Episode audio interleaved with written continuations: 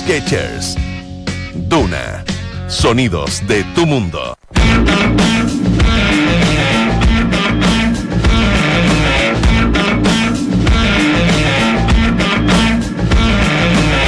Exijo una explicación.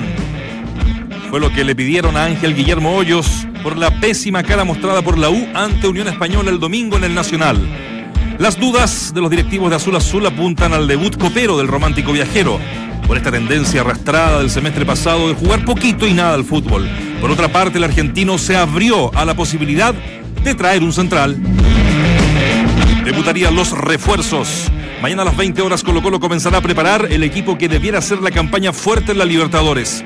Podrían ver minutos Carlos Carmona, Juan Manuel Insaurralde y César Pinares. En Entramos a la Cancha, seguimos regalando 10 dobles para que veas este partido del cacique mañana en el Monumental. A buscar nuevos rumbos. Dos de los jugadores que eran fijos con el ex técnico de la UC, Mario Salas, hoy no son parte de las prioridades de Beñat San José, el nuevo jefe en San Carlos. Stefano Mañasco y Carlitos Espinosa buscan equipo puesto que serán casi nulas sus apariciones en la nueva UC. Seguir remándola. Santiago Wanderers conoce el rigor y esta noche no será la excepción. Los Caturros van con la difícil misión de clasificar en Arequipa ante el Melgar. Ganando o empatar con dos goles, ¿no? El decano avanzará a la siguiente fase preliminar de la Copa Libertadores. Bienvenidos a Entramos a la cancha junto al mejor panel de las 14. A ver, ¿quién dijo que el análisis del deporte tenía que ser aburrido? Te lo demuestra el mejor panel de las 14. Estás en Duna 89.7.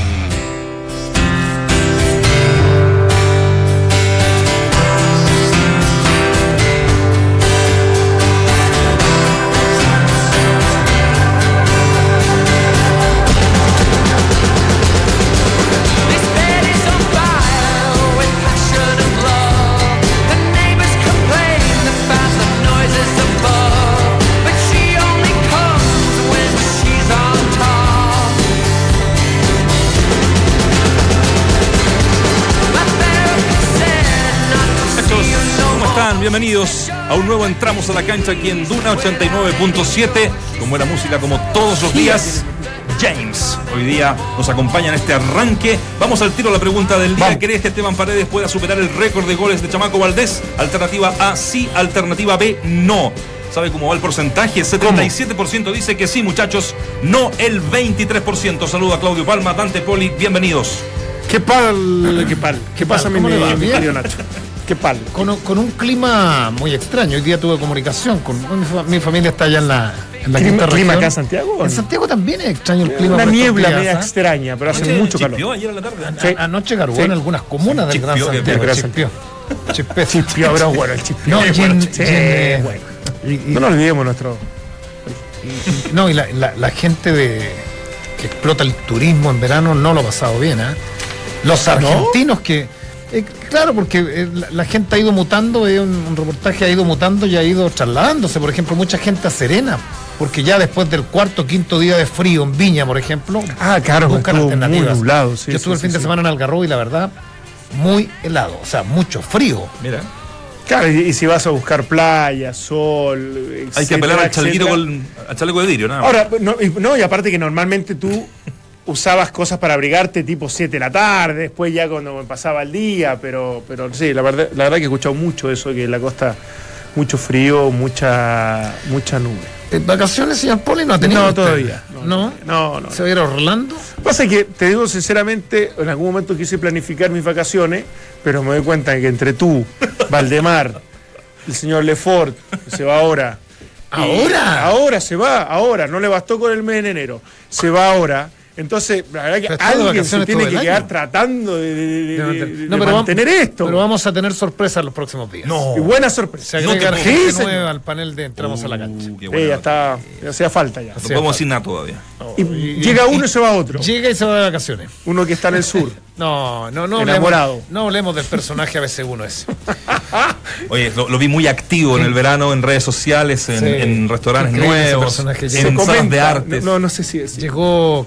Llegó como la Carmela cuando llegó de la previa con su, canasto, con su canasto de mimbre. Me lo estoy imaginando. Y hoy día anda con, Con unos bolsos, y hoy día anda con unos bolsos de cuero de última tecnología, no, con un iPhone, con un teléfono que parece una, ah, un- una, una pantalla LED. Ah, no, Se es- comenta es que metieron una, una cartita en una botella, la echaron al mar, declarando su amor eterno. Bueno, hasta ahí nomás lo dejo porque ese es el romanticismo de nuestro querido Valdemar Méndez que está pasándolo muy bien en el sur de Me gustaron país. los titulares, son muchos, son variados, pero no, no modifican en nada, yo diría las últimas dos, tres semanas, dos semanas, en relación a la U, que, que lo, Claro. que lo establecíamos ayer como, como la gran incógnita de este torneo, y yo creo que más allá que Carlos Heller ni, ni Ronald Fuente han salido a, a expresarse en los medios de comunicación, yo creo que debe haber cierta intranquilidad. Hubo reunión ayer de Eh, sí, debe haber cierta intranquilidad por, por el cómo está jugando o, o por a qué está jugando Universidad de Chile.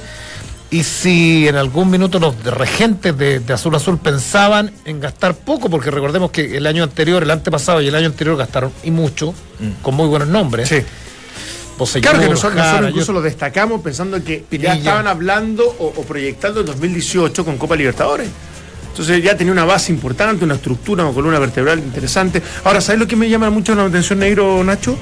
Es que supuestamente, esto es lo que se, se- se habla a- al interior de lo que se comunicó antes de salir de vacaciones, Hoyos que, que se fue a Córdoba, es que él habría pedido un central de cierto nivel, eh, llamemos Insaurralde o el mismo Saldivia, alguno que haya sido titular o, o lo menos parecido en, en el fútbol argentino, al no llegar o al no poder llegar a alcanzar a, a un tipo como ese, empezaron a bajar de categoría. Y eso a ellos no les gustó y da la impresión de que lo prefirió descartar. Si me vas a traer a uno que en realidad no me suma o no está por el nivel de los que ya eh, poseo en el plantel, prefiero que no.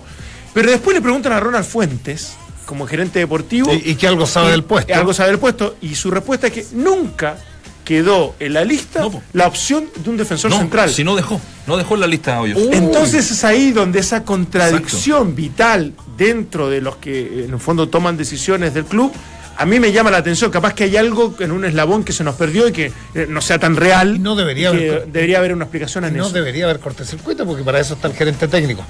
Eh, debería, le quiero preguntar antes, ¿deberían preguntarle a los dos que no andan bien? Hablo del Kilivilchi y Jara, las características al momento de traer un defensa. Me explico. Porque pueden traer un defensa eh, con poco bagaje, con poca experiencia o uno muy pasadito. Y al final no van a terminar por amalgarse. Va a llegar cuando ya el torneo se esté jugando. Es que el Porque Dale, dale. eh, por- porque esto te- yo creo que no es bueno en algo es rendimiento es verdad en los dos jugadores indistintamente y en conjunto también pero también ha sido desfiato lo que hablábamos el día de ayer y fíjate que anoche conversando con, el Vichy eh, llegaba y coincidía con lo que tú decías a las 2 de la tarde en el programa de ayer que esto no tan solo y necesariamente era un problema de defensa sino del, del, del cómo, cómo le llegan tan fácilmente y asiduamente a la, a la Universidad de Chile y eso tiene directa relación con la conformación del medio campo, que es lo que tú hablabas. Exactamente, con Pizarro, que, que- que es menos marcador, con Lorenzetti, que es más mixto, pero que en, en su esencia termina siendo un tipo más, más talentoso, que de gran despliegue, de gran marca, y termina siendo solamente Lorenzo Rey. Y ahora, eh, eh, ¿sabes cuál es el tema también acá? Que, que habla de cierta coherencia, eh, con, con las consecuencias que eso tiene. La U dijo hace un tiempo, vamos a contratar jugadores jóvenes. Que vamos a baja- bajar la, la planilla de, de- de- de- de- de remuneraciones y también la edad del plantel. Rejuvenecer un poco Rejuvenecer. Entonces, ante ese escenario, es poco probable que pueda llegar un central Sí. de cierta experiencia, porque no va de la mano de lo que ellos pretenden, de lo que ellos quieren. Yo creo que es una política errada. El, el Yo, decir- si, si es tan rigurosa, a mí me parece Sí, rara. Exactamente. ¿Y sabes por qué? Porque eso tú lo puedes hacer con todo el respeto al mundo en Guachipato, por ejemplo. Claro. Eso tú lo puedes hacer en Iquique. Eh, lo puedes hacer en O'Higgins, que es un equipo que se ha caracterizado en el último tiempo por vender y ha vendido muy bien. Eso de pronto lo puedes hacer en la calera. Pero los equipos grandes tienen permanentemente la urgencia ante su público de, de- de dar espectáculo, de dar espectáculo, porque si tú le preguntas a la UI de haber ganado, por ejemplo, hipotéticamente a Unión, la gente aún así no se hubiese ido contento, porque quiere algo más. Es que hace rato que no están conformes. No, aparte, si tú, si tú me dices, ¿sabes qué? Traigamos un jugador joven, por, por- por- tú- un Soteldo, pero como defensor central. Hoy día cuestan carísimo. O sea, es inalcanzable en los mercados brasileño, argentino, uruguayo, paraguayo, que son los, los principales exportadores de ese, de ese- de ese lugar, de esa función. Después tenés que apostar a un tipo ya un poquito más avesado, a- a- en algún momento no, no llegó, no pasó, pero un Lugano, tú me dices, un Lugano te sirve, Absolutamente. el- en el contexto Está actual de la. U te sirve un montón. Es- Está en Brasil, ¿no? Está en Brasil. Entonces dice, no juega tanto, busca un tipo así. Pero da la impresión de que la gente de la Universidad de Chile no es lo que quiere y de alguna u otra manera eh, Hoyos está alineado a eso. Entonces creo que hay una definición ahí. Si tú quieres traer gente joven, proyectable, que sea buen negocio, que rejuvenezca un, un poco la planilla, tipos de cierta categoría que se adapten inmediatamente, no vas a encontrar. No, hay. vas a encontrar. No, no, no. Y, y que tú los puedas proyectar para una venta a mediano plazo tampoco. Mira el chico Arancibia, que lo lavábamos todos Sí. en O'Higgins. Lo que pasa es que ponerse la camiseta de los grandes es distinto. Por, por, por, por- eh, como lo dice No, amigo, hablar, es multifactorial el tema. El año pasado te acuerdas que trajo un chico de que lo recomienda Víctor Hugo que, que- que andaba muy bien en la cuarta región en la, en la Serena, viene otro de Concepción. Briseño. Briseño. Eh, antes el Toby Castro, antes Duma, que en algún minuto después de un clásico se, se valorizó. Se ha perfilado como el delantero del futuro. Claro. Exactamente. ¿Por qué es complejo? Porque lo, lo- lo decía Pinilla, a mí me encantaron las declaraciones de Pinilla el fin de semana, muy autocrítico. Lo que no hace el técnico lo hace uno de los, de los referentes de, de Universidad de Chile. ¿Eso no te es fácil. remueve? ¿Te remueve eso el, el- el camarín, en la interna, cuando sale un, un tipo como Pinilla, que es grande ya, digamos? Sí, yo, yo te diría Eh, que Porque habla de, de- de poca actitud, de poco carácter. de poco carácter, ¿no? Ahora, fue yo creo que él, él lo enfocó de- en ese sentido, pero fue, fue más, te diría yo, crítico con, con él y sus jugadores que con el técnico. No, no, Porque absolutamente. habló de un tema de carácter, de que en este momento la, la- la U en el pecho. Lo deja fuera hay- de, la, de crítica. Somos nosotros los que. Y, y lo que entiendo, mal. y lo entiendo, porque incluso él, cuando se incluye dentro de la crítica, es más fácil. Porque en el fondo todo el mundo dice, bueno, no es que cul- exculpándose del todo, digamos. ¿Por qué yo no digo como, yo, yo, yo siempre digo uno, uno critica, ¿por qué el fútbol? No, no, ¿por qué como, como raza somos tan poco autocríticos? ah? Mm. Eh, ¿Por qué nos cuesta decir, mira, no tuve una buena tarde? Sí. Porque, ¿sabéis qué? A partir de eso se zancan las especulaciones. Y Pinilla es- lo hace. Y Pinilla, Y lo, hace. lo hace. Y, y en, y en ese escenario, en ese escenario está el debe. O sea, lo de, de Ángel Guillermo Hoyos está absolutamente al debe. No, no, Porque de pronto dicen los técnicos, es que, es que las ruedas de prensa están viciadas. Y, y ¿sabéis qué? Y, y te las doy. Y puede ser, porque hay mucho, porque los medios son todos distintos. Por ejemplo, un medio más farandulero va a buscar más que lo futbolístico otro tipo de cosas, entonces se van desvirtuando. Y porque Pero cada vez menos, te diría. El y- último tiempo la tendencia es que ha ido desapareciendo de las conferencias deportivas. No, eso. no, se, se- Claudio se refiere, sí, no, así como Mira. hablemos de intruso ni primer plano Claro. ya no van. No, no, no, Pero claro. sí hay medios eh, que, que- que le buscan la vuelta a la noticia. Una vez lo conversé con un periodista de un canal de televisión, que no nos voy a dar el nombre que es Vega. Y, y le dijo, porque ustedes en el bloque deportivo, en el bloque farandulizan un poco la noticia. Entonces me decía, mira, nosotros si vamos a hacer a Pinilla, esto es válido, no estoy criticando, digo que es así. Si vamos a la, a la conferencia del día martes de Mauricio Pinilla, nos preguntan por el último tatuaje de Pinilla. Entonces, el Guatón Gonzalo, el periodista que va, no tiene la culpa porque hay un editor que, Claro, claro. que los va a buscar y le dice, Nacho Barca, ¿y por qué te hiciste este, Sí, este pero te digo una tatuaje? cosa. Ahí- pero, no- pero- pero entonces, ah, y aquí termino.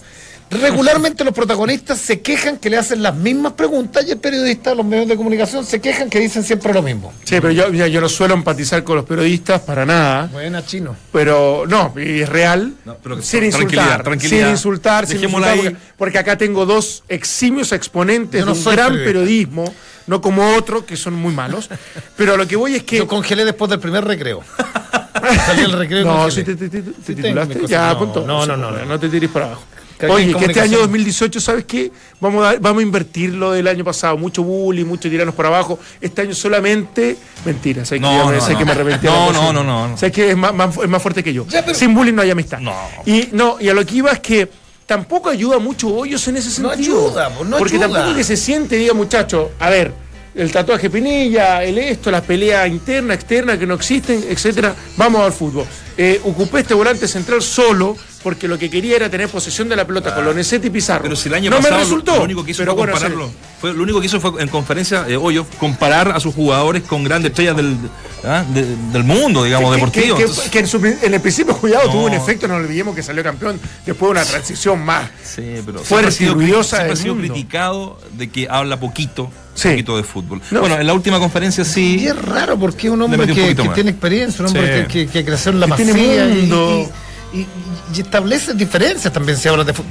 Digo porque Ahora creció la, evidentemente- mas- la masía, pero en, en el, en, el, en el proceso de llegar acá a Chile, parece que la masía la dejó en el, en el archivador. Porque mira, uno puede criticar a Guede, y, y que fue criticado, ¿te acuerdas? El año, el año anterior, y mucho, pero en algún minuto, en, en- en este fútbol triqui-triqui, como dice un, gran amigo, ¿Tiki tiki o triqui triqui? triqui-triqui, que es un poquitito... Ah, más a triqui. Más Ah, triqui, claro. ya, ya. Pero, en, e- que pero- triqui pero en triqui ese fútbol, en algún minuto, él da una declaración y dice, ¿saben qué, muchachos? Eh, yo tengo que ir sumando. O sea, no me piden a esta altura jugar. ¿Te acuerdas que lo dijo? Sí, no, no me sí. pidan a esta altura que, que, que juegue. Me estoy jugando mi puesto, dijo Eh, textual. claro. Aquí me estoy jugando el puesto, mi futuro en Colo Colo. Eh, y, y lamentablemente yo no sé cómo... Ahora, yo te digo una cosa, y no quiero empezar a tener problemas con la gente de Colo Colo de vuelta. No. Pero si tú me dices que, y lo discutí ayer también, que para que la U tenga una mejor versión, para que Colo Colo sea mejor también a nivel nacional, a nivel internacional es otro contexto, es otra situación y otro análisis. Me dice que no, vamos a tener que triqui triqui y buscar una organización mucho más defensiva para que no me haga daño San Luis con todo el respeto que me merece, para que Audax Italiano no me pase a No, llevar, no, no debería. para que Unión Española me someta, perdónenme, perdónenme, pero yo para los técnicos de los equipos como la U y Colo Colo, que invierte lo que invierte, que tiene el presupuesto que tiene a nivel nacional, insisto, y, y aceptar de que en el fondo juegues de, de chico a grande o que eh, eh, priorices totalmente lo defensivo para poder sobrevivir una, una etapa No, no, no, ya algo no, delicada. Perdón, de verdad, no son los entrenadores para esos equipos entonces. eh, Ya no. Porque si no, no, no, no, no, no- no veo por dónde ser ambicioso entonces a nivel internacional. Bueno, como lo decíamos en los títulos, se, se abrió la posibilidad, después de esa reunión que tuvieron ayer con los eh, máximos exponentes de Azul Azul.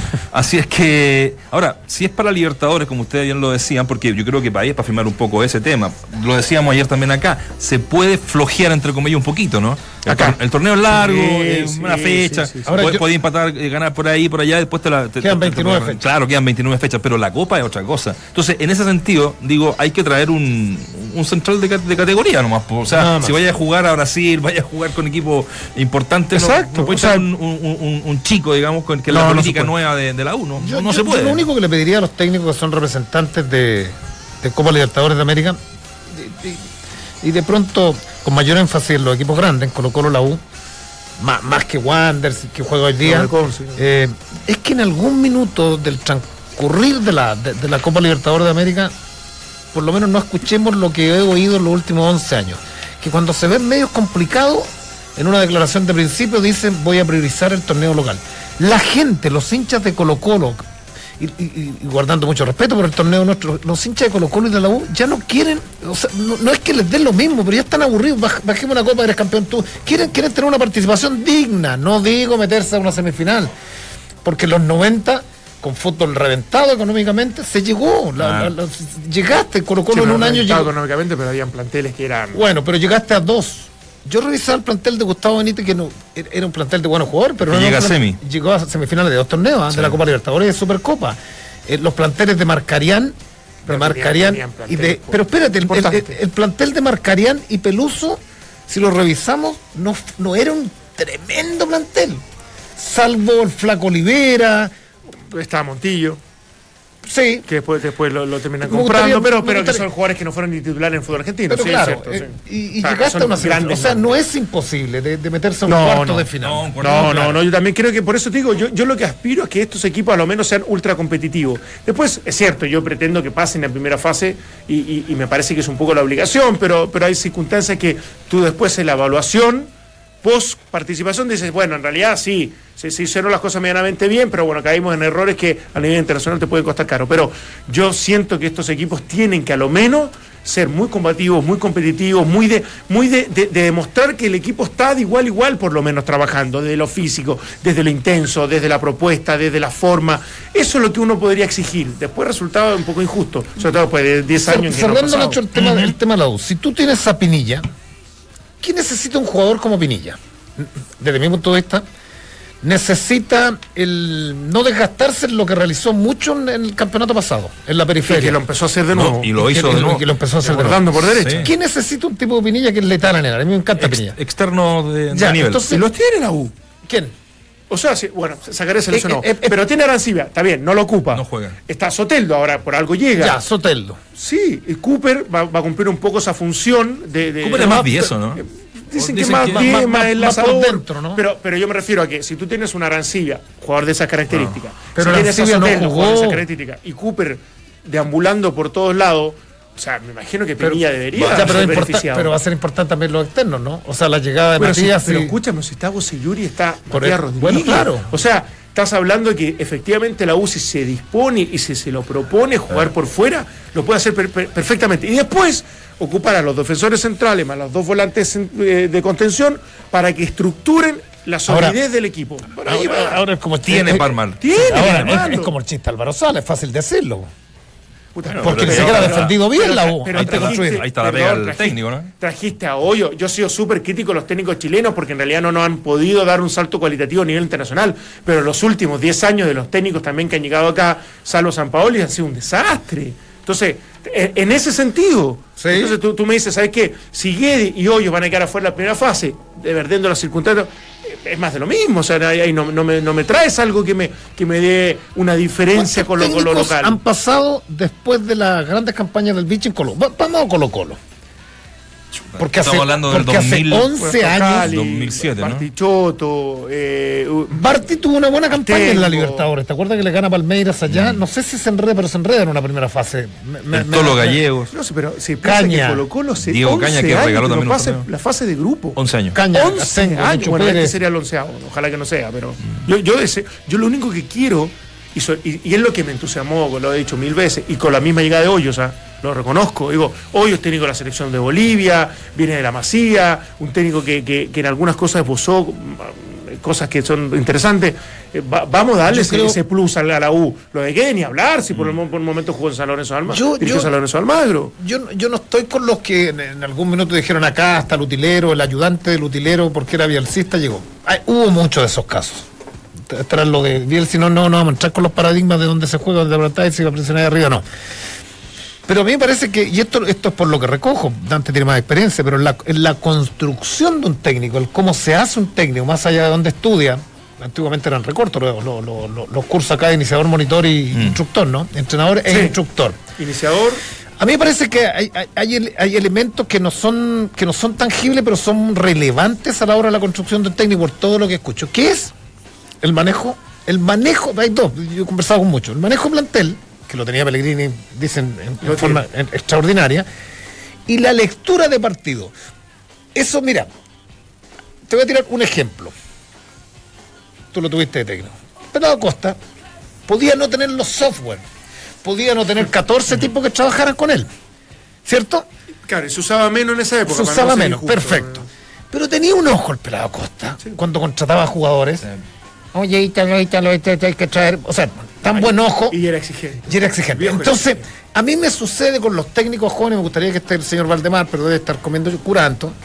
Eh, me pasa que muchos de los técnicos jóvenes creen, y, y- y acá hay muchos nacionales y que yo creo que les vaya muy bien, el caso del Nico Córdoba, por ejemplo, que les basta con, con una materia y que es re importante y que, ojo, e- esa materia es relevante y además es una materia que adolecen los técnicos más viejos.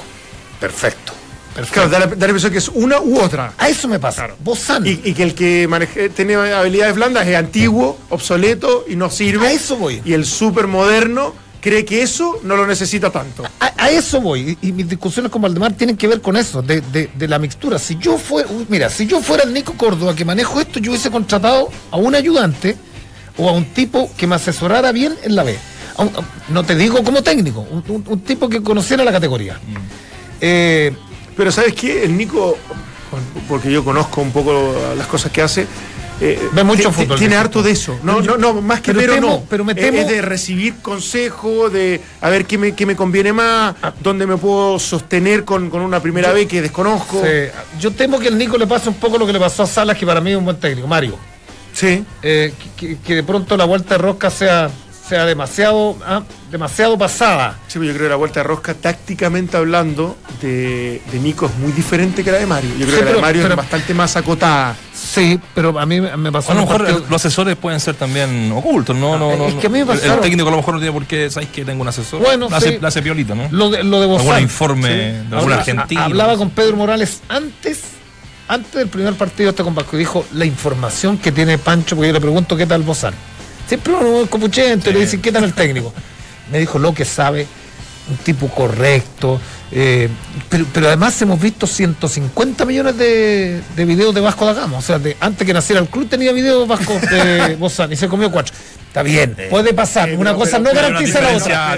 Pero no puedes estudiar todo, por tanto, no, no- puedes estudiar no hagas una parodia de algo que es fútbol- bueno. Porque el fútbol tiene, tiene imponderables y dos en Sí, pero fútbol tú tienes la, ten- tienes la tendencia normalmente Pero de que lo llegado moderno, acá. ¿Sabes lo qué? moderno es hoy día venda de humo estudiar. y lo antiguo a- es lo que sostiene. Llega cada la- técnico con carpeta y con los Perdón, software y con- perdón, los técnicos favor, que han llegado, que hemos criticado favor. mucho argentinos, han sido bastante exitosos, es- quieras o no. ¿Caña? Los que han No, Ah, pero no, no, yo ah, estoy hablando de los que son desconocidos, porque Caña dirigió la jóvenes. Primera división Pero de Argentina espérate, para llegar pero- acá. Pero a ver, espérate, espérate. A ver, bastante exitoso. no, dice. de las campañas que han hecho el mismo Larcamón. Beñat San José, Fue buena, Larcamón, fue buena, pero no, fue- pero no eh, clasificó una Copa, pero no clasificó una Copa Libertadores.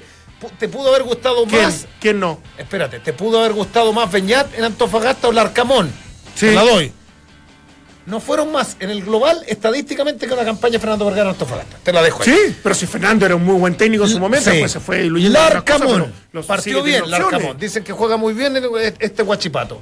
Veremos si es más vivo, ¿no? campaña Sí. que la del Choco bien. Ponce, que la del Choco Ponce y que la de Salas, que llevó una Copa Internacional. No, el Choco Ponce se fue a- a- como técnico de, de- de todo el proyecto. Jugaba bien ese Guachipato. está Perfecto. Jugaba bien Él ese tomó esa decisión. El otro técnico que nosotros alabamos mucho, que decíamos que era y tenía un gran futuro, estaba el gerente deportivo del mismo club. Entonces, son decisiones no de ellos y que se deslumbremos- quieren. No nos deslumbremos también. Yo no con me quiero deslumbrar con nadie. Revolucionarios. O sea, cuando No, un técnico mismo. como esto, ojalá les vaya bien. Pero cuando escúchame, venía San José escúchame, sea negro. campeón de las 30 fechas Tú con me 10 sacas lo- no. y, y disputa Tú una final, me sacas- estamos en perdón. presencia de un super crack como Yo técnico. te voy a decir Pero esto solamente. Te voy a decir esto solamente. ¿Qué técnico que haya salido de, de la- de- de Chile, formado acá en el país, Esa es otra joven. No pero me escúchame, no me déjame terminar, me- me- me- me déjame terminar. ¿Qué técnico, bajo ese mismo contexto, Ya, te voy a ha con simulado de alguna u otra manera las campañas que hicieron, viniendo también a equipos chicos, haciendo todo un proceso súper largo, de Berizo, de eh, Pisi y no sé, de, de mismo Beñá San José. ¿Quién? Lo- ¿Quién ha logrado interse- ¿Qué internacionalizar su campaña carrera? de Pisi? Estadísticamente, ¿qué campaña de Pisi me habla? ¿La de la selección que no clasificó al mundial o cuál? Pero si fue campeón acá en Chile. No estoy hablando de él cuando empezó a hacer su, o- su campaña como Ya, entrenador. hizo- hizo su interesante proceso. campaña en el Chavo. Santiago Morni. Hizo la No vuelta fue- larga. Perdón, después se fue a la Católica a ser campeón. Después Ya, ¿qué más, qué más, qué más? Pero, pero, mundo no, dirigiendo pero detengámonos acá, detengámonos acá. Si lo otro también tiene que ver, lo otro tiene también con los contactos, con cómo te relacionáis también. Ah, es que fuera por eso Salas también se No, va. no, sí. se Los, va- los que están afuera son tan pelotudos que Ay. contratan a tipos por contacto para. para Obvio ti, que sí, para o tú Berizzo. crees. ¿Y por qué crees que O- se o- o- sostienen? o tú cómo ¿Y por crees qué que llegan ¿Y por qué Chile no ya, tiene? ya, no gritemos, no ¿Y gritemos. tú no cómo crees que llegan todos estos técnicos jóvenes que pueden ser aporte? Nómbrame Pero un técnico chileno con todas las capacidades similares, con toda una, una puesta de escena parecida, que haya llegado a, la- a los niveles que llegó Berizzo, Beñá San José, que ha llegado eh, el mismo Pisi, y, y se me han ido olvidando otros por el, por el camino, como el mismo San ver, ya, Paoli, pero te- el te- mismo pero Vichy. Espérate, espérate, espérate. ¿Por qué digo que hay, que hay cosas extra futbolísticas? Va- vamos al caso de Pisi, vamos, vamos a lo Menos mal que. Mario Sala decidió irse a y no espérate, Cobreloa, pero porque pero si no se hubiera acabado su propia Espérate, tumba acá. que se me dan la idea. Estoy un poco disperso. Vamos a lo puntual. Dígale algo, ustedes también. Vamos a lo puntual. Pisi hizo una campaña tan decorosa como la de Salas. En Argentina le fue mal. Le fue mal. Cuando, cuando partió le fue mal con Guillermo de Salió campeón en San Lorenzo de Almagro. Espérate, no, no, no, espérate, espérate, espérate, Pero ¿qué- espérate. qué- qué- qué- Cuando parte. Otro ejemplo negro, si no vas a- pero vas a- déjame se te terminar. va a derrumbar todos tus Cuando argumentos. parte José Guillermo Solano en su primer equipo no le va bien. Con el Sí. Chemo del Solar. Ya, ok. El mismo Chemo, mira. Ya, espere, pero escúchame. Cuando es campeón, es que, es que va del fútbol chileno, va a Rosario. ¿Te acuerdas o no? Y va a San Lorenzo. Estoy hablando de la primera etapa de Pisi. La primera etapa Pisi, como técnico, los dos primeros, eh, si lo buscamos, si Nacho los busca, los dos primeros equipos no le va bien. Viene No, el Chavo. mal en Rosario Central que lo, lo firman en San Lorenzo para salir campeón. Bueno, en Rosario perdió la final también, po. Perdió la Bueno, final. la final, weón. Bueno, pero espérate. Del campeonato más exigente del mundo para mí. Bueno, te- mira, no te quiero cambiar el, el- el- el nombre, no te lo voy a cambiar todavía, no te voy a dar un par de No, es técnicos que no, chilenos es que cámbialo pero urgente. déjame, déjame, déjame terminar. ¿Qué, qué tuvo Pisi para qué tuvo Pisi Que que superior? ¿Qué tuvo Pisi? ¿Qué tuvo Pisi? ¿Qué tuvo Pisi? superior para llegar, por ejemplo, a Europa. ¿Sabes qué? El pasado como jugador que fue Absolutamente. Ah, ya, ahí estamos. No, ahí hay un punto a favor de ellos, seguro. Berizzo fue un monstruo en Eso un equipo- es, pues. perdón, no con estoy que desacreditando. ¿ah? no estoy desacreditando, estoy diciendo que los caminos son distintos, le va a costar más a, a- a- a un Juan Pérez Te, llegar te a lo, Europa. te lo equiparo, te lo equiparo para no ser injusto con los técnicos chilenos. Te lo equiparo con los que han jugado afuera. Esperemos que va a ser Miguel Ramírez, que también tuvo contactos en la Real Sociedad, que tuvo experiencia en el extranjero. ¿Dónde está el Fantasma Figueroa? Que también fue un técnico que uno creería que también hizo, tuvo prestigio a nivel internacional y todavía no ha dirigido. ¿Qué pasó con Ivo Basay? Que el Ivo también ha hecho campaña y en Francia fue un fenómeno y no ha podido, no ha podido dirigir en Europa, o lo mismo Francia, donde él debe haber dejado un nombre importantísimo. Y al final, como no entrenador, se puede generalizar. no, no Borges logró Borges ser se todo lo armó- exitoso de lo que, asu- de lo que asomó. Borges se armó acá Pero- como técnico, es bueno, chileno pero- como pero- técnico. Sí, pero Ya. también tenía también ese, ese, Bueno. bagaje, pero que después te- los tiene que comprobar y lo tiene que nombrar. Pero los técnicos chilenos que han salido, que han tenido Les también experiencia más, como jugadores. les cuesta más. Pero el Nano Díaz pero también fue, el mismo. Nano Díaz también fue campeón en Ecuador después de Pellegrini. Fue ayudante, se quedó y fue campeón, ¿o no? Sí, señor. Sí, sí, fue campeón en Ecuador. Sí, sí, fue campeón. Ah, fue Sí, campeón. sí, qué bueno. Qué bueno, bueno. Él fue a dirigir después a Costa Rica. Buen tema. Intentó sobre- sobrevivir a niveles internacionales, que es lo que yo pretendo de Mario Sala. Pero no me vengas a sacar ejemplo de que lo de Pizzi, que lo de Berizzo, única y exclusivamente es porque en algún momento en su carrera como jugadores fueron exitosos. Siga- sigamos a la vuelta, sigamos a la vuelta, porque son la- las dos y media ya. Eh, a la vuelta Este también. tiene algo con Pizzi, y te lo digo en serio. Estoy triste porque no lleva al mundial. Dice ahora se Pero, va- pero vamos a hinchar a, por Arabia Saudita, ¿no? Yo sí, ¿Cierto? sí. Porque me copio. Declaración pública eh, a la vuelta sobre el tema de los horarios del partido que se juegan eh, con mucho calor, eh, el CIFUP. Así que se las cuenta a la vuelta porque tenemos que ir a la, a la pausa. Recuerda que estamos regalando entradas aquí también en Entramos a la Cancha, pero todo eso después de esta pausa. Si gusta del boxeo, le tenemos una muy buena invitación. Este viernes en Plaza de Maipú, Cristian Lacobra Salas defenderá su corona latinoamericana del Consejo Mundial de Boxeo en la categoría Walter ante el argentino Mauro Godoy. La cita es a las 21 horas y la entrada es gratuita. En el fútbol, a las 21.30 horas eh, nuestra juega la revancha por la Copa Libertadores en Melgar y Wanderers. El duelo será en el estadio de la Universidad Nacional San Agustín de Arequipa. Recordamos eh, que en la ida empataron 1 a 1. Ese partido que se juega hoy día eh, a 2.400 metros de altura es como jugar en Calama, más o Claro. menos. Sí, por Sí, ahí sí, va. sí. Eh, le tenemos fe a Wanderito, ¿no? Te tengo fe. Re- me relata nuestro querido ¿En Claudito serio? Palma. Sí, sí, sí, sí. Va a estar No. en transmisión de Fox. ¿Va a trabajar hoy día a la noche, Va a trabajar en la noche, 9 y media, 21 a 30 horas, obviamente me, me endosó Net, eh, como siempre, que estoy ahí. O sea, hoy día va a haber buen como invitado. backup, estoy como backup. Va Dituro, que lo entrevistamos ayer. Va Vadituro al, al programa, así que va a estar, va a estar entretenido. Oye, les dejaba Pero le pendiente. tengo algo de fe, le tengo Sí, sí, a Wander, sí, sí, sí. ojalá, o- ojalá, ojalá. hayan- eh, después queda otra fase preliminar. Sí, Y después sí. ya Y después podría entrar. Eh, eh, es dura, pero, pero bueno, ahí está, eh, con un empate a dos, por ejemplo, Por, por goles marcados. entra, entra directo Entra directo. y ganar ni hablar. Oh, es difícil esa cancha. ¿Por qué tan difícil? Ah, tú estuviste allá. Sí, porque a altura. 2500, es como Calama, ¿no? Sí, es como Calama. es seco, bueno, es, es como Calama. Ya. Es seco y el estadio gigantesco, ¿ah? Va a estar Ah, lleno. sí. Sí, porque, y aquí termino.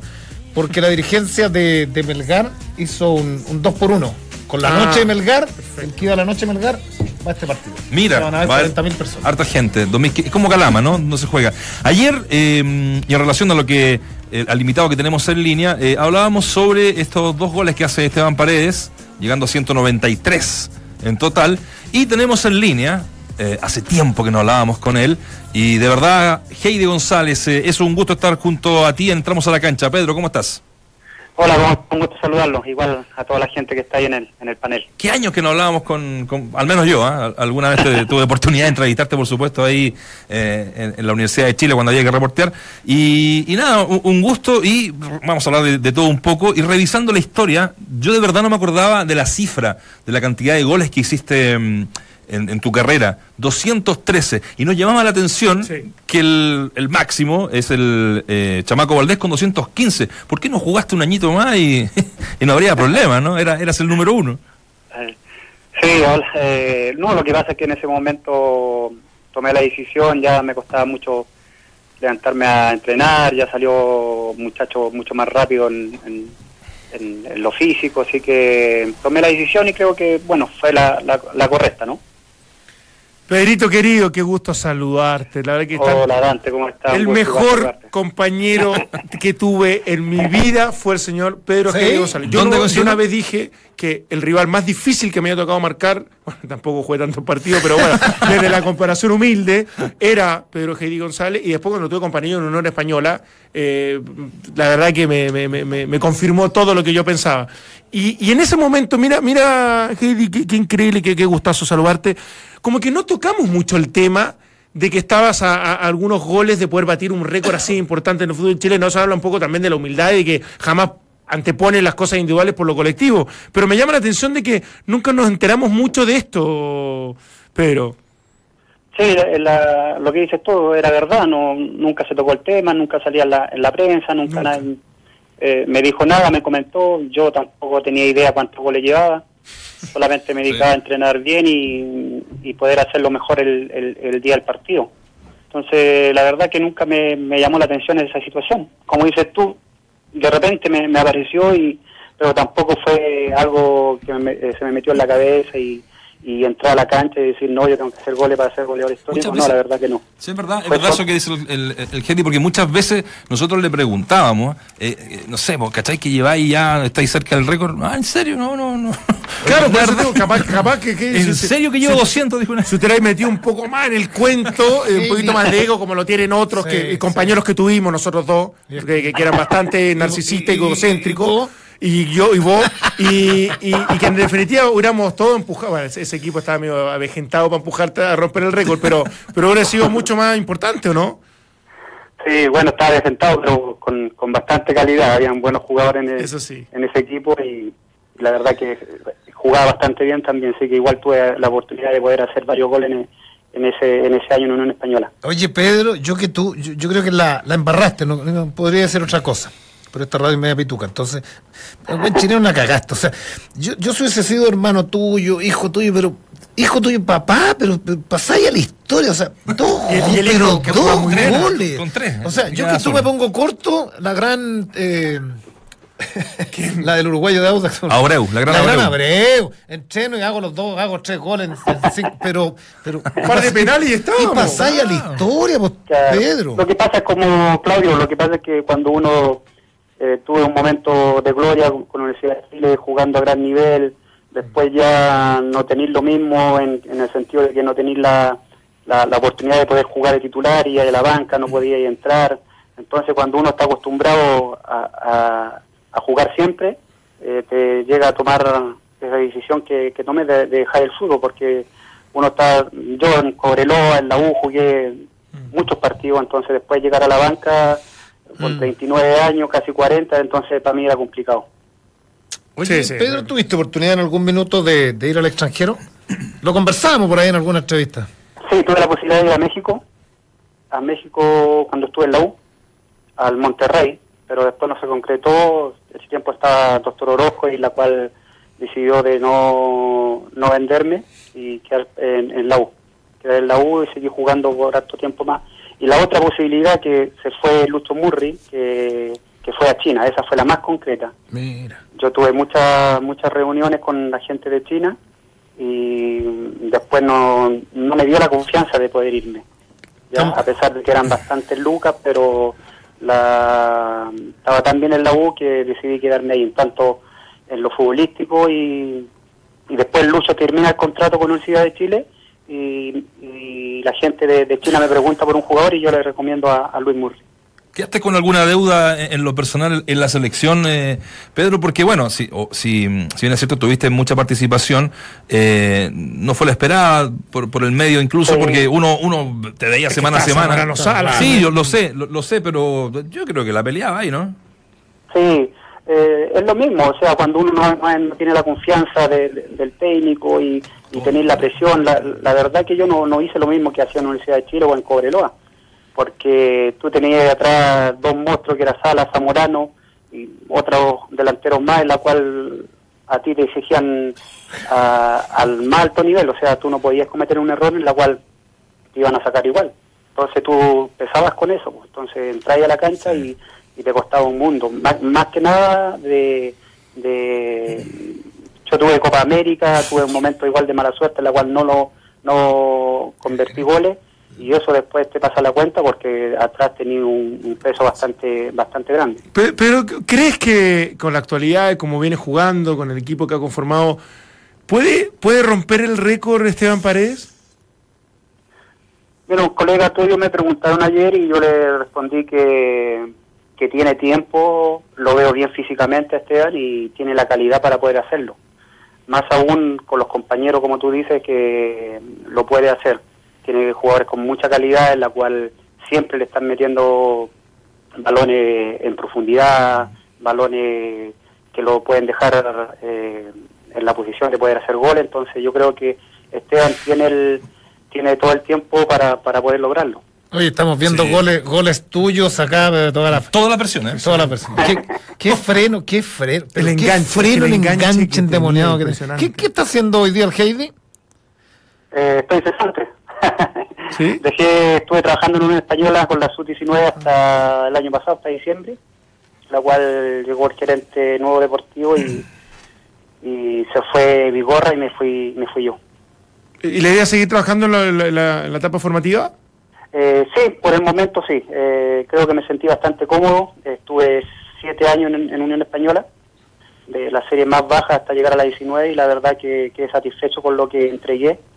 Eh, fue una experiencia muy linda en la cual se hizo un proyecto de cuando estuvo José Luis Sierra, en la cual yo creo que se cumplió a cabalidad, con, con sin, sin duda con la ayuda del profe Vladimir Vigorra, en la cual era el jefe técnico, y hicieron cosas muy importantes del hecho de la política como club que era de Unión Española, era eh, tener gente en el primer equipo y creo que se consiguió.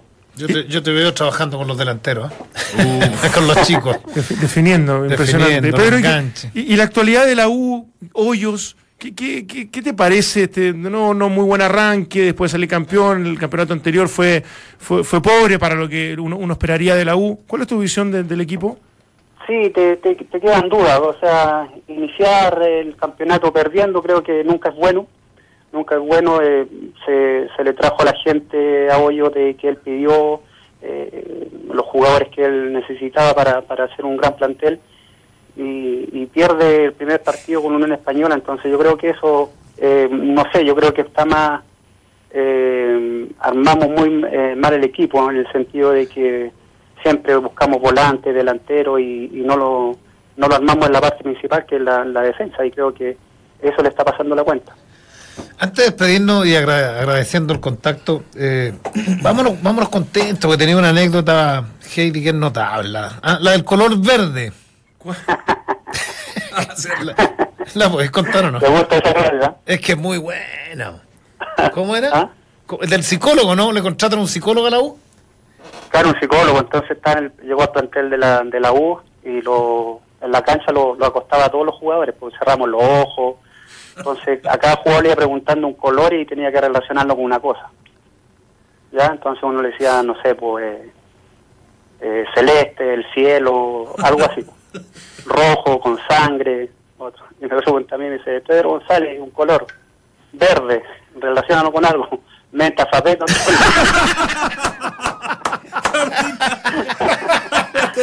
nota. Siempre es grato hablar contigo. Sí, Heidi, que te vaya muy bien. muchas gracias, Heidi. Oye, ahora sí que la última. En San Antonio Unido tenemos ahí un, un cupito pa, con 50 pirulos. Yo creo que ahí llega a hacer tres, tres pepitas, ¿no? ¿Ah? Me la avisáis por interno si, si te tinca. gracias, Heidi. Vale. ¿eh? Un abrazo No. grande. Grato de haber hablado con ustedes. Un gran saludo a todos ahí. Abrazo, abrazo. Chao. Escuchas, entramos a la cancha. Escuchas al mejor panel de las 14, junto a Claudio Palma, Dante Poli, Valdemar Méndez y Nacho Abad. Ya, pero tengo pendiente eh, un- una cosita de, mm, de una declaración que hace el CIFUP y también nos llega un dato. ¿ah? Eh, Víctor Méndez, año 99, juvenil en Cancha Unión, viene de Valdivia. Llegó hace dos años a probarse y lo dejó el profe Heidi González. Ah, Víctor. Méndez, que, el que- la figura del, del partido del fin de semana. Lo recomendó el Heidi. Oye, yo lo tiró el, eh, Eduardo Italomella, el Sí. reportero con el Tauco, nos tira el dato, nos está tuve escuchando. oportunidad de conocer al, a su manager el otro día, de Víctor.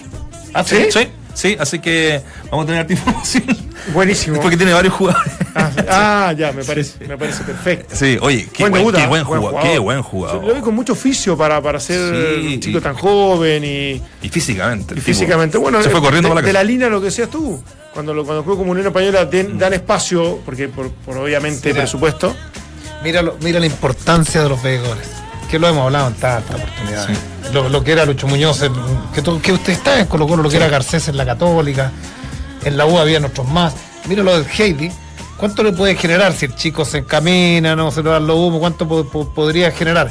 Porque hoy día con esta masificación de las escuelas de fútbol... Ahora contamos donde- las buenas nomás, sí. No, no, no, pero... pero- sí, Reclutan a 100 y que- sale uno tenés bueno. que pifiar también. No, por eso, No, bueno. claro, porque, porque a uno le da la sensación que con esta masificación de las escuelas de fútbol juegan todos.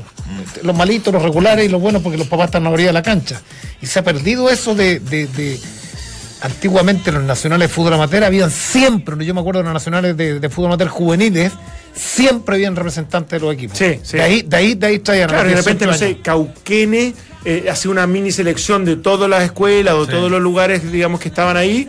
Y, y ahí donde en esos campeonatos ef- efectivamente tenían los scouts, que, que era lo que los veedores que, ¿Y que, que por qué era importante que con el Nacho? ¿Sabes por qué era importante? Porque en, eso, en esos campeonatos nacionales que eran muy largos juveniles, por ejemplo, campeonatos muy largos juveniles, si tú enfrentabas, y no sé, yo era de la Asociación Arica y enfrentaba a Pozo Almonte, si yo te dejaba fuera, podía agarrar refuerzos en el camino. Claro, claro. Entonces Sí, sí, llegaban, sí. llegaban a O sea, los mejores siempre Lo- estaban en la siempre final. estaban, siempre sí, sí, sí, sí, sí. Se ha perdido eso. Es realmente. Bueno. No sé si se ha perdido tanto. Eh, ya, a ver, declaración pública que la tenemos eh, pendiente hace un rato. Por horarios de partidos, Mm. el CIFUP. Respecto a los horarios de los partidos del fin de semana en la disputa de la primera fecha del torneo 2018, el Sindicato de Futbolistas Profesionales quiere aclarar lo siguiente. Comprendemos la situación y la denuncia, eh, más, que denuncia, ¿no? De algunos jugadores que eh, la temperatura, por ejemplo, a la hora del partido entre Antofagasta y Colo Colo no era apta para el normal, normal, normal, digo, desarrollo del juego, poniendo en riesgo la integridad física de los deportistas. Esto es verdad, es que esto es un instructivo firmado por el CIFUP y el Ministerio del Trabajo el año 2012, ¿se acuerdan? Sí, sí, sí. Eh, en relación a esto, a no Hubo jugar mucha partidos. polémica ese año y por eso polémica. se llegó a esa determinación. En la franja horaria eh, de las 15.30 horas en verano. Sin embargo, se establecieron algunas excepciones para eh, fijar cotejos al mediodía. Para ello se utilizó un criterio geográfico y se definieron aptas zonas como Iquique, Antofagasta, Quinta Región, Costa y Concepción para jugar al mediodía. ¿Ya? ¿Mm? Además, otros clubes como Palestino eh, y el propio Iquique no cuentan con luz eléctrica para fijar partidos después de las 5.30. Claro, en las cisternas, esos partidos que se juegan con ese calor infernal. Que es casi las- mismo que a las tres y media. las ya a las 5 y media también, ¿eh? Por, por eso te digo, a las cinco y media es casi lo mismo que para yo las creo tres. que el, el fin de semana en la cisterna había más calor que en Antofagasta. Pero claramente. Sí, es La- probable. es que la humedad la que mata en Antofagasta, ¿no? Más, más que el Sí. calor. Debe ser. Ahora, ¿no? que, que el partido de la U con Unión también se detuvo, ¿no? También Se detuvo dos- dos veces. Y ahí sí. hubo algunas quejas de, de algunos jugadores. De- De, de- de la U que dijeron, estamos jugando, no sé, hacia Pizarro. 30 y- de Pizarro, De Pizarro, claro, en 33 particular. grados y acá 40 adentro de la cancha. Ahora, era el primer partido también de Pizarro. Ahora hay que como entender que la televisión. Es que la tele- claro, ah, eso- la eso- televisión manda y pone las lucas. Ahí pone las lucas. Eso quería. guste o no. Sí, Eso hay, que- hay que, hay que tratar de conciliar lo- los intereses del que organiza, en este caso que el club y la, la NFP, y también la televisión que es tan relevante. Porque hay una circulación, ¿no? Es la televisión la que pone las lucas a los clubes. Y estas estrellas, estos jugadores, eh, ganan, no sé, Valdivia, Paredes, o los que reclaman, en este caso fue eh, el chico Pizarro, eh, eh, pueden ganar esas lucas por lo mismo, ¿no? contradictorio. Eh, Ahora, como- Sí, sí, yo sí. creo que Ahora hay que darle esa vuelta. Sí, pasa que Ahora- también son excusas como para, para evitar más crítica de acuerdo al partido que se juega. Ahora, yo creo que con, con- con la nueva empresa que, que adquiere los derechos del canal del fútbol, que es Turner, Turner. a mí me parece, porque creo que ya asumen en propiedad en seis meses más. Yo creo que, que esto debería ser como la Premier League. Para o sea, a la misma hora. Claro, de- deberían haber, no sé, unos dos partidos a las cuatro, dos partidos a las seis, dos partidos que tú elijas. Sí, Que sí, sí, que tú sí, elijas. sí. Pero es en muchas partes del mundo. Porque sabes qué, Sí, sí, sé que estamos acá Matías. Porque sabes que para uno como televidente es interminable. No, no puedes ver todo el fútbol. No se puede. No, no se puede. Ya. Estamos. Con Gamadiel. Estamos con Gamadiel García, ¿no? Estamos hablando del, del, del tema del CIFUC. Gamadiel, ¿cómo estás? Hola, ¿cómo están? Buenas tardes. Buenas tardes. Eh, aquí estamos bien con Claudio Palma, con Dante Poli. Estábamos eh, analizando esta mm, declaración pública que hacen hace hace poquito hace poquito rato, ¿no? A través de, lo- de los medios. Si tú nos puedes clarificar un poco más, eh, hacer un resumen, porque bueno, me imagino que ustedes ahí eh, estuvieron parte de la redacción de, de esta misma. A ver, esta declaración pública está o se da en el contexto de que nosotros como sindicato ya habíamos planteado el tema de tratar de sacar la franja horaria del mediodía. Ustedes saben que lamentablemente hoy se transmiten todos los partidos del fútbol de primera A, por lo tanto se nos, se nos acota bastante el tema de eh, cuáles son los horarios que se puede transmitir. Ya se eliminó definitivamente la franja horaria de las tres y media en horario de verano y por supuesto que la del mediodía también nos complica, pero lamentablemente no tenemos no tenemos cómo sacarla hoy en día porque también los equipos están en interés de los equipos que se les transmita el partido, que también tienen auspiciadores que, que generan eh, gracias a que la televisión da el partido en vivo. Por lo tanto, hay un montón de otras situaciones que también comprendemos, pero creemos que con el nuevo cable operador, que en este caso sería Turner, eh, se podría buscar esa solución de, de transmitir en simultáneo, en, en horario simultáneo los partidos para que no se den en, en el mediodía. Y, y esto, Gama, que esa es una de las soluciones. Sí, sí. Por, por lo mismo, Gama, gusto saludarte. Eh, esto se conversó con, con- con los clubes, eh, con, o con los jugadores, con los capitanes, con los técnicos, porque uno de repente dice, claro, este, este argumento de que en realidad la televisión es muy relevante y por eso se dan partidos a esa hora y, y- y el tema publicitario también, eh, tiene que ver con los intereses de- del organizador y en este caso los dueños, que son los clubes. Pero de los jugadores, ¿hay disposición para también jugar esa hora o ellos también te reclaman la baja de rendimiento y los problemas que pueden suscitarse por estar expuestos tanto rato al sol, que no, que no es menor, digamos? O sea, nosotros siempre hemos buscado evitar eh, que, que se suscite algún tema de salud para que se cambie el tema del horario. O sea, lógicamente nosotros tenemos que velar para que eso no ocurra. El tema principal es que hoy no tenemos otra franja para que transmitan los partidos en vivo. Y tampoco está la posibilidad de tra- eh, transmitir los partidos, eh, los partidos en forma paralela porque no hay otra señal, no se abre otra señal en el CDF. Ahora- es lo que le, es lo que le hemos estado solicitando ya desde el torneo anterior que se pueda realizar esta esta esta forma de transmitir los partidos para que el horario del mediodía no genere este conflicto que está generando hoy. Hola, hola Gama, gusto saludarte. Eh, pero, pero darle el gusto a todos es complicado, porque, a ver, eh, uno dice, yo puedo estar de acuerdo que no se juega la, en verano a las tres y media, la cisterna un infierno, perfecto.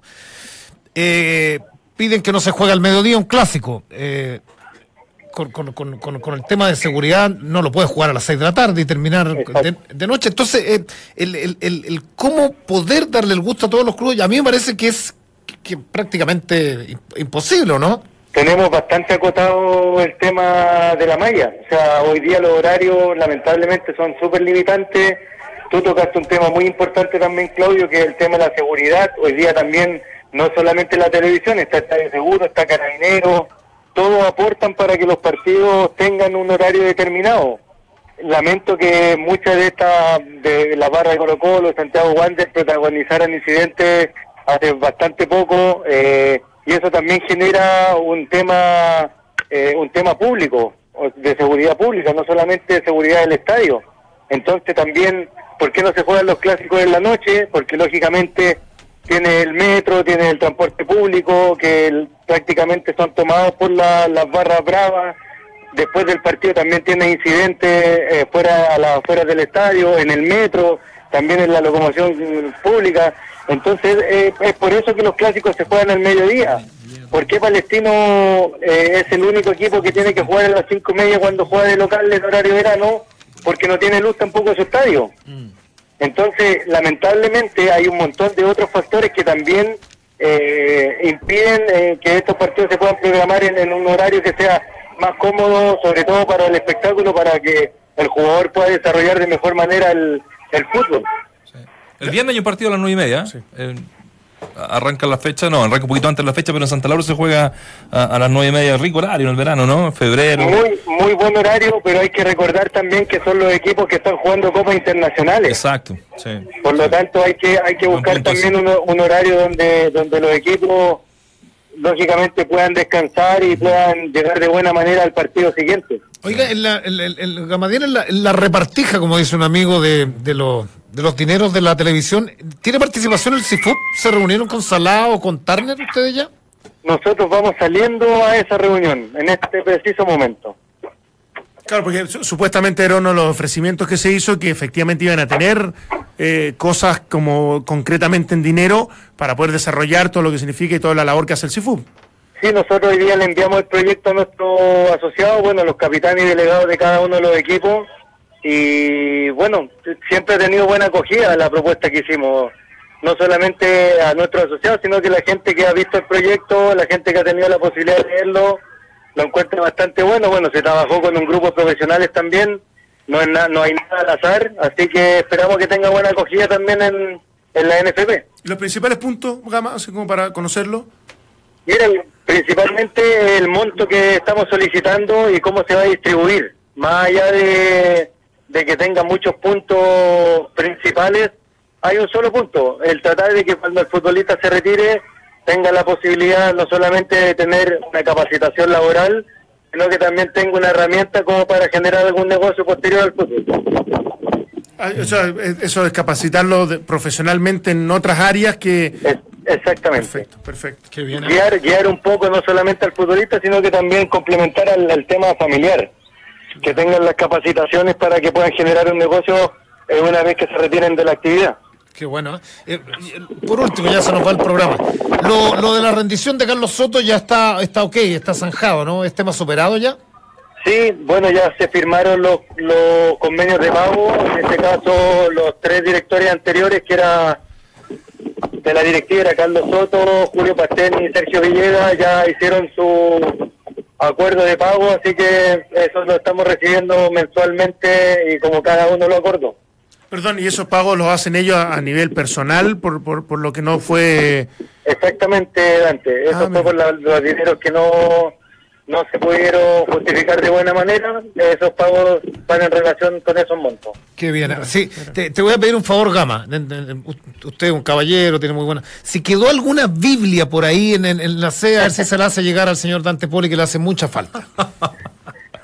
Si Gama me conoce suficiente. conveniente, no hay ningún problema, Claudio. Yo creo que la, Dante la utilizaría de muy buena manera. Exactamente. Me Gracias, leer de historia. Abrazo, Gama. Te agradecemos estos minutos con Duna. Un gusto, que estén bien, hasta luego.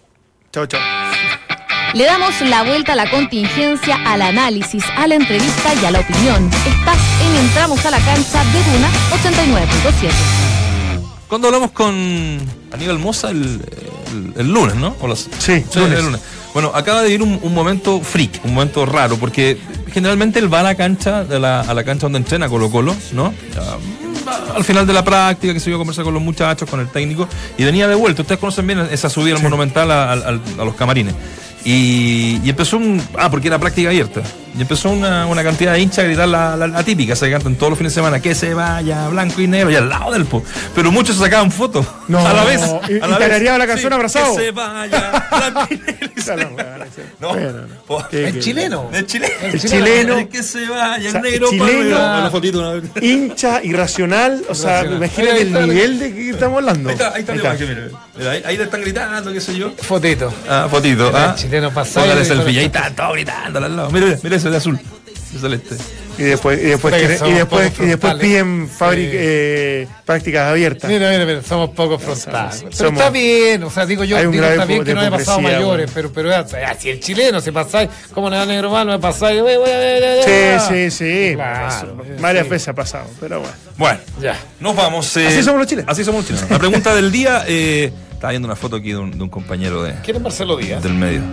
¿Está en Cochabamba ahí surfeando? ¿O no? ¿Quién? es? Ah, no. No, no, no, no, No, no, no, no, o sea, era el otro. Ya, no voy a hablar. Richie, dame un segundo que se me perdió acá la. Claro, porque estás entre cualquier no, cosa. que entre el computador, el teléfono. ¿A dónde está? Ahí. Ah, ahí está la, la- la encuesta, ¿no? Eh, pero en Twitter, en Twitter eh, votó mucha gente, votaron más de 300 personas y eh, el 78% cree que Esteban Paredes sí va a lograr el récord. Yo creo que no este año, pero sí lo va a lograr. No, no, no, este año el complicado. próximo. Que pasen bien, ¿eh? Hasta Nos mañana. vemos, un Igualmente, abrazo. ¿ah?